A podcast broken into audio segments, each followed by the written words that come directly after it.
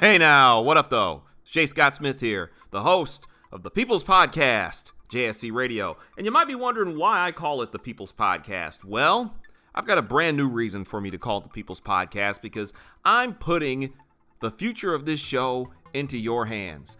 This show is now on Patreon, and what Patreon is, it's going to help you the JSC Radio listener, the JSC Radio follower and fan contribute to the show in whatever way you see fit. That's right, looking for people to help keep this show moving. Whether you want to donate $1 an episode, hell, $1 a month for $5 per episode. I'll shout you out on this show, and you'll even be able to vote on exclusive polls and exclusive half episodes. That's right, JSC exclusives. You'll get to hear those half episodes before anyone else.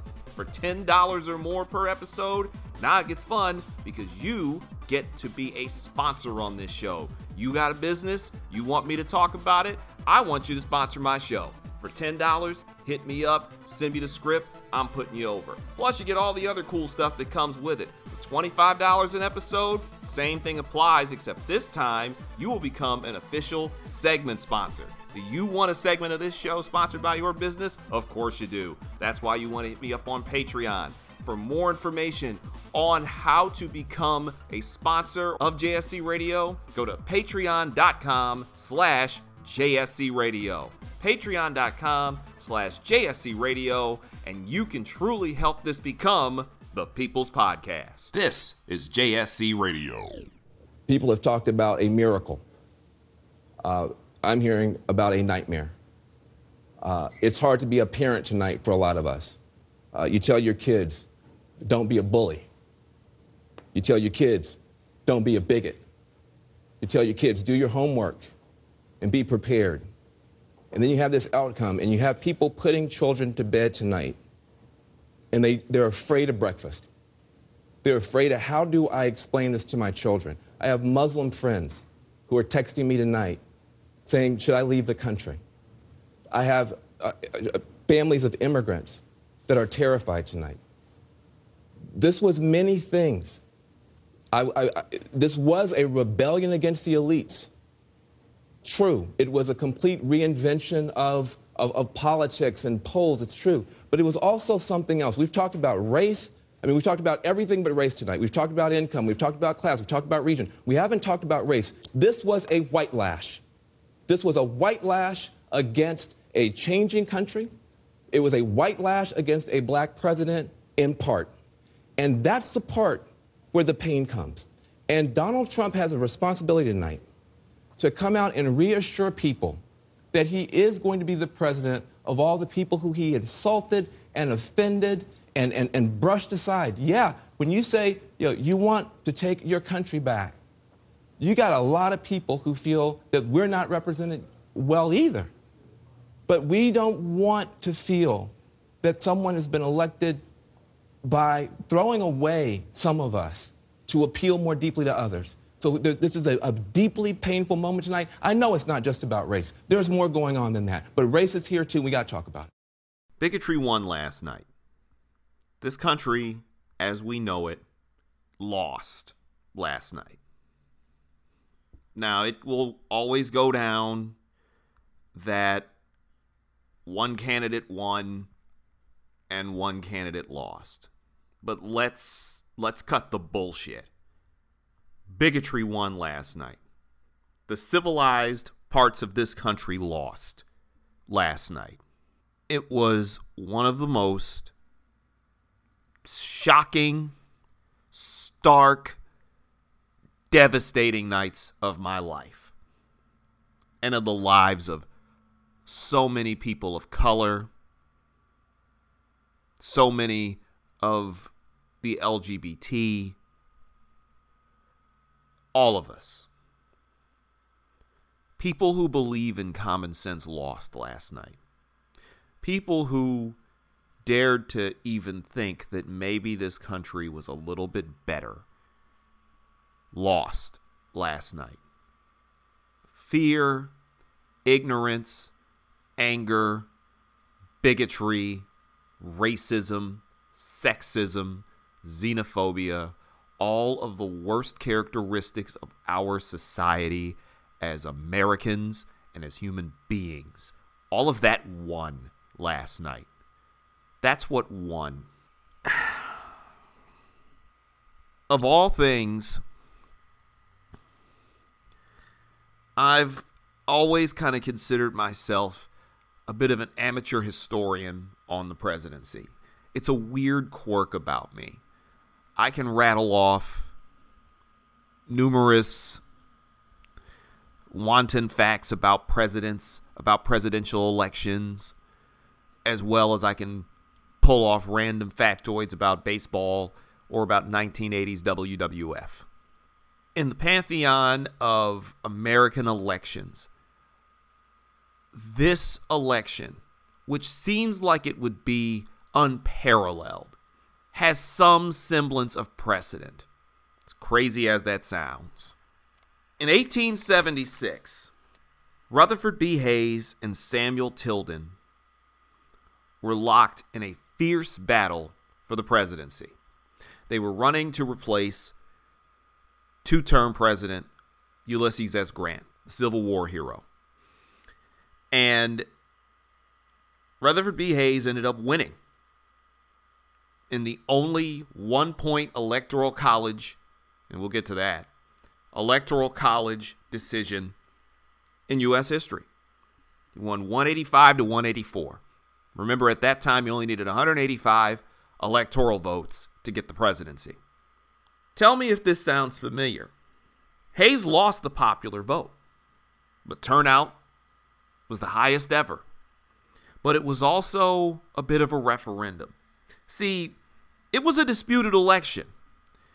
And pe- people like to talk about 2000 and Florida and all that, and that's where we thought we were headed last night. But 1876, Tilden actually led 184 to 165. He needed one more electoral vote, essentially one more state to claim the presidency.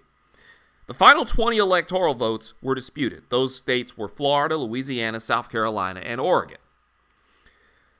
Both parties, the Democrats and the Republicans, claimed victory in the election. So, what to do? Because things back then, obviously, again, 1876, things were not the way they are today. Well, I'll get to that in a minute. They had to figure out who won because Tilden actually had the lead and had a claim to all four states. But Hayes, a Republican, also had a claim to all four states. What eventually happened was what was essentially called the Compromise of 1877. Hayes would be allowed to get the 20 electoral votes if he agreed to pull the rest of the federal troops out of the South. You know, the federal troops who were stationed in the South, the former Confederate States, helping to mandate this little thing called Reconstruction after slavery. This compromise was reached. So, despite the fact that Samuel Tilden actually straight up won 184 of 185 needed, he ends up one short because Hayes and the Democrats compromised and he got the presidency. And his presidency led to the end of Reconstruction and the beginning of this thing known as Jim Crow. It basically rationalized and legalized segregation. This presidential election of 1876 of Rutherford B. Hayes had ripple effects that are still felt in this country today and directly infected and affected, and that was intentional, this country for nearly 100 years. So, why am I bringing up a presidential election from 140 years ago? So long ago that radio wasn't around, that photography was in its infancy still. Because last night we very likely got Rutherford B. Hazed again. Except this time there was no shady compromise. This time it was almost like an insurrection of sorts. out of the weeds and out of the shadows. It's something that had been building, truly building, in this country since 2000. Donald Trump was elected president of the United States. More than 59 million people voted for him. 59 million plus. Hillary Clinton actually got 60 million people. There's talk of this as a mandate and this country has spoken. Hillary Clinton actually had more people vote for her, but because of the wonderful electoral college that I just described to you, she's not the president. By the way, that, that marks the fifth time in this country's history that the person who got the popular vote didn't win the presidency. 1876 was actually the third. It's the second time in 16 years that someone won the popular vote but didn't win the election. Donald Trump did. And he did it by basically pandering and fomenting and welcoming ignorance and racism and bigotry and xenophobia and homophobia and anti Semitism in its waning days and sexism and anti intellectualism and anti Americanism. The man literally insulted everyone from veterans to women to black people to Arabs to Muslims to gays to Latinos. He went after everyone. 59 million people voted for him. And I mentioned it on Monday. I don't want to hear this economic anxiety bullshit excuse anymore. I don't want to hear people dare to clutch pearls and take umbrage to being called racist or prejudiced for supporting him. Members of the Ku Klux Klan, members of white supremacist groups were literally taking victory laps around the country today. Men like David Duke, and I use the term man very loosely to describe him, were cheering this victory by Donald Trump. The Ku Klux Klan, the Ku Klux Klan endorsed this man multiple times. They were doing robocalls for him in the South. But you're going to sit here and tell me that just because I support Trump doesn't make me racist. Yes, it does. Because the only thing worse than someone being an outward racist is someone who's willing to look the other way.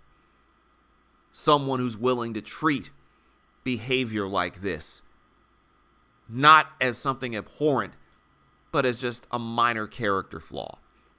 If you're willing to look past the fact that this man essentially attacked every ethnic group, attacked women, attacked veterans, a man who never served a day in the military, he never served a day of civil service. He's a con artist. He's currently on trial for fraud. But you were willing to look the other way? I only can make one conclusion about you. And so many others will too. I've heard interviews where reporters were saying, "Oh, we don't want to offend any of their any of Trump's supporters by suggesting they're racist." See, that's part of the problem. That's how this happened. We're too afraid to say what it is. You're too afraid to offend the 59,270,000 people who voted for him. Meanwhile, the 60 million who didn't are looking at you like, what about us? Imagine waking up this morning being a black man or a black woman or a Latina or a transgender man or a lesbian or a Muslim. Picture being someone in Dearborn, Michigan.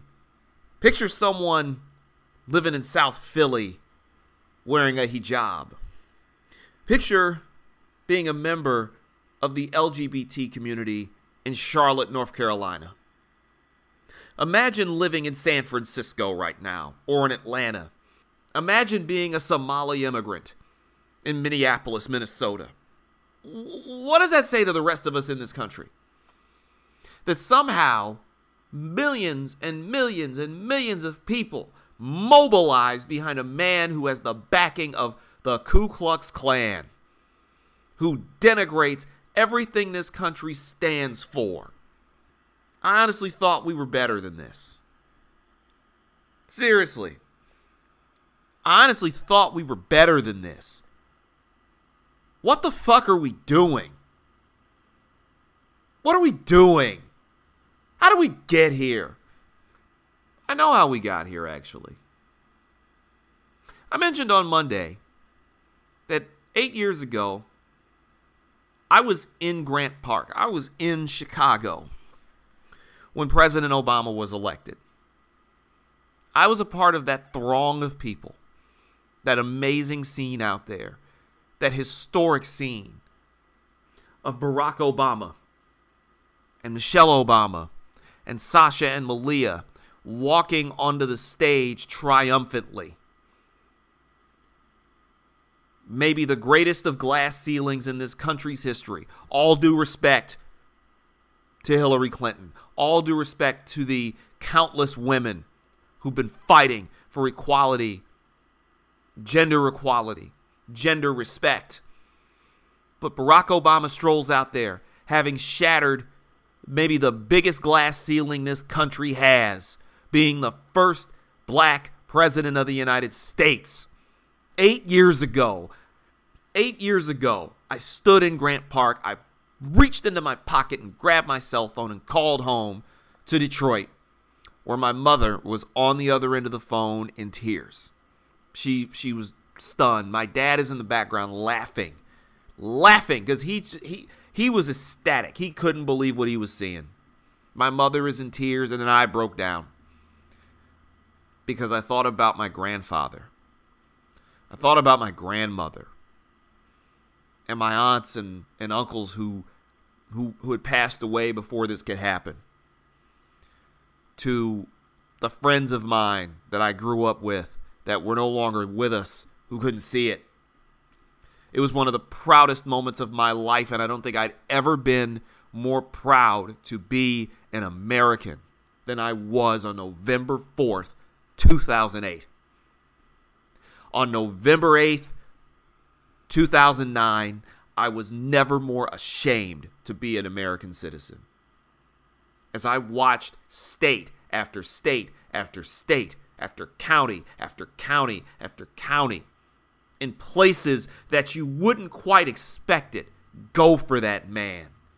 Bigotry won last night. Ignorance won last night. There's no comparison. I'm not going to sit here and make some asinine comparison to a sporting event. And hell, I've been in a stadium and watched my my childhood team lose a World Series game. It was a gut punch. It was rough. I've seen Rasheed Wallace run out on Manu Ginobili and leave Robert Horry open. It was devastating. I've seen Sterling Sharpe pop free and get found down a sideline and walk into an end zone. Devastating. I've seen the Detroit Red Wings lose a seventh game at home in the Stanley Cup Finals devastating. This entire 2016 college football season, devastating. I was in the building when my college basketball team lost a national championship game in a blowout. Devastating. None of that touches what happened last night. A sports loss is a kick in the balls, it's a gut punch. It hurts. But you can walk past that because it's sports. And in the grand scheme of things, it doesn't have that great of effect on your life. This election was not getting kicked in the gut, it was having someone push a machete into it. It made me wonder what the hell went wrong in the last eight years. Let's just keep it real. A majority of white, uneducated people felt the need to essentially unilaterally hand this country over to a con artist. Hillary Clinton was as magnanimous as she could be today, giving that concession speech, considering how just gobsmacked everybody is. No one expected this. President Obama, who by every metric and on every level is the polar opposite of Donald Trump, spoke today, and it was clear that he was hurt. I mean, think about the indignities that this man has had to put up with for the last nine years, a fair amount of which perpetrated by Donald Trump. From the second the man took office, Trump made it his goal to try to delegitimize this man's presidency, this man's legacy, doing ignorant things like calling into question his citizenship that was long proven. The fact that Obama even catered to him and released that birth certificate still bugs me. Obama has had to put up with indignity after indignity. From the day he took office, he had to deal with a Republican Congress that refused to work with him, that spent every single waking day trying to delegitimize him. You got Mitch McConnell saying straight up, our goal is to make him a one term president. And when he defies the odds and he got reelected four years ago. They went out of their way again to try to embarrass and delegitimize the man. And who's leading the charge but the angry pumpkin wearing a wig, Donald Trump, with the birther crap, constantly making comments about him, taking shots at him, talking about the man's record, about his family, about his legacy, everything, refusing to give up. He peddled and pandered to the worst elements of the society to delegitimize Barack Obama's presidency. A presidency that literally changed the lives of millions of people of color, that made you believe that you could be at the top of the world. You're able to believe in yourself.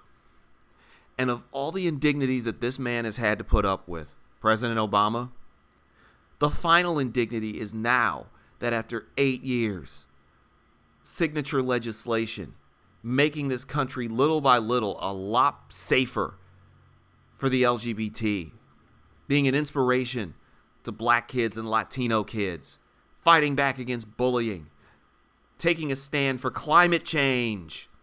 He's got to hand the reins of this country over to the man who was recently as 6 weeks ago was insisting that he wasn't born in this country. How did we let this happen as a society? How did it get here? What did we do? Bigotry won last night. Ignorance won last night. If there were ever a time in any of our lives where now we know where we stand as people.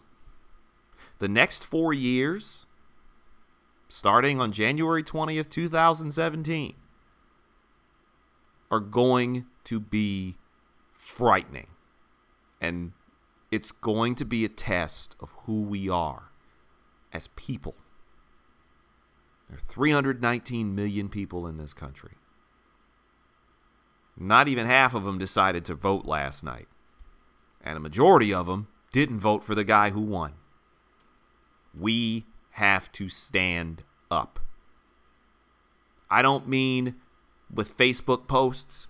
I don't mean with cute little tweets. I'm talking about standing up for injustice because they're coming. This man is going to get unfettered clearance to do whatever he wants. They're already planning on kicking 25 million people off of their health insurance with no discernible replacement. Because if Trump has taught us anything, is that he talks a big game, but when it comes time to deliver, it's often an empty shell. They're planning on stacking up the Supreme Court in such a way that they're going to start attempting to strip as many rights and liberties as possible. Be prepared to fight. Be prepared to stand up. The time for talk ended last night because bigotry won last night. Ignorance won last night. But it doesn't have to remain in charge.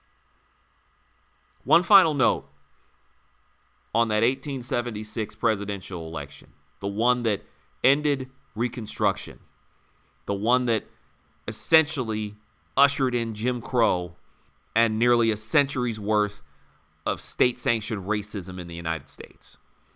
There's one other thing about that election that, out of everything else, could bode well for the future. Rutherford B. Hayes, who made that god awful compromise, he only served one term. He was out in four years.